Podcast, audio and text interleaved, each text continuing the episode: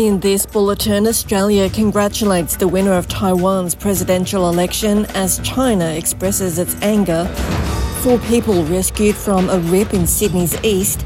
And in sport, a local wildcard loses his first round match as the Australian Open begins in Melbourne. The latest SBS News, I'm Deborah Groarke. Australia has congratulated the leader of Taiwan's Democratic Progressive Party, who has won the country's presidential election.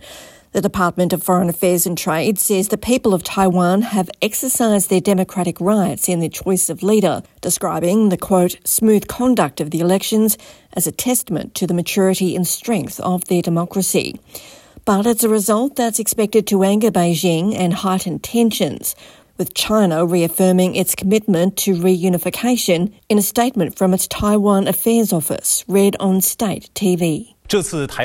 The results of the two elections in Taiwan show that the Democratic Progressive Party does not represent the mainstream public opinion on the island. Taiwan is China's Taiwan. This election cannot change the basic situation and the direction of cross strait relations, nor can it change the common desire of compatriots on both sides to get closer and closer, nor can it stop the general trend that the motherland will eventually and inevitably be reunified. Four people have been pulled from the water in a dramatic rescue at Bronte Beach in Sydney's eastern suburbs. New South Wales Ambulance Inspector Ben Morey says the three women and one man were brought back to the beach by surf lifesavers after being caught in a rip. They've been taken to hospital in a stable condition.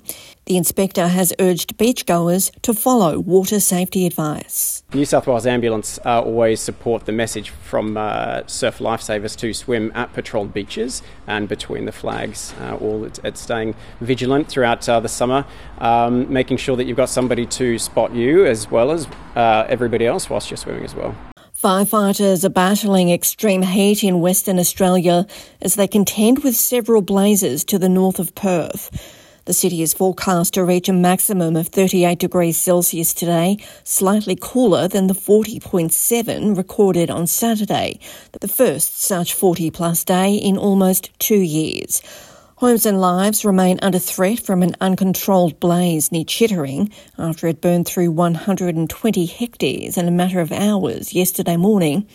A potentially dangerous fire has also broken out near the entrance to the RAAF base Gingin, a facility primarily used for pilot training to Israel, and thousands of protesters have filled a square in Tel Aviv, beginning a 24 hour rally they hope will draw attention to the hostages still being held by Hamas in the Gaza Strip. The square is directly opposite Israel's defense ministry that has served as a gathering point for the campaigners.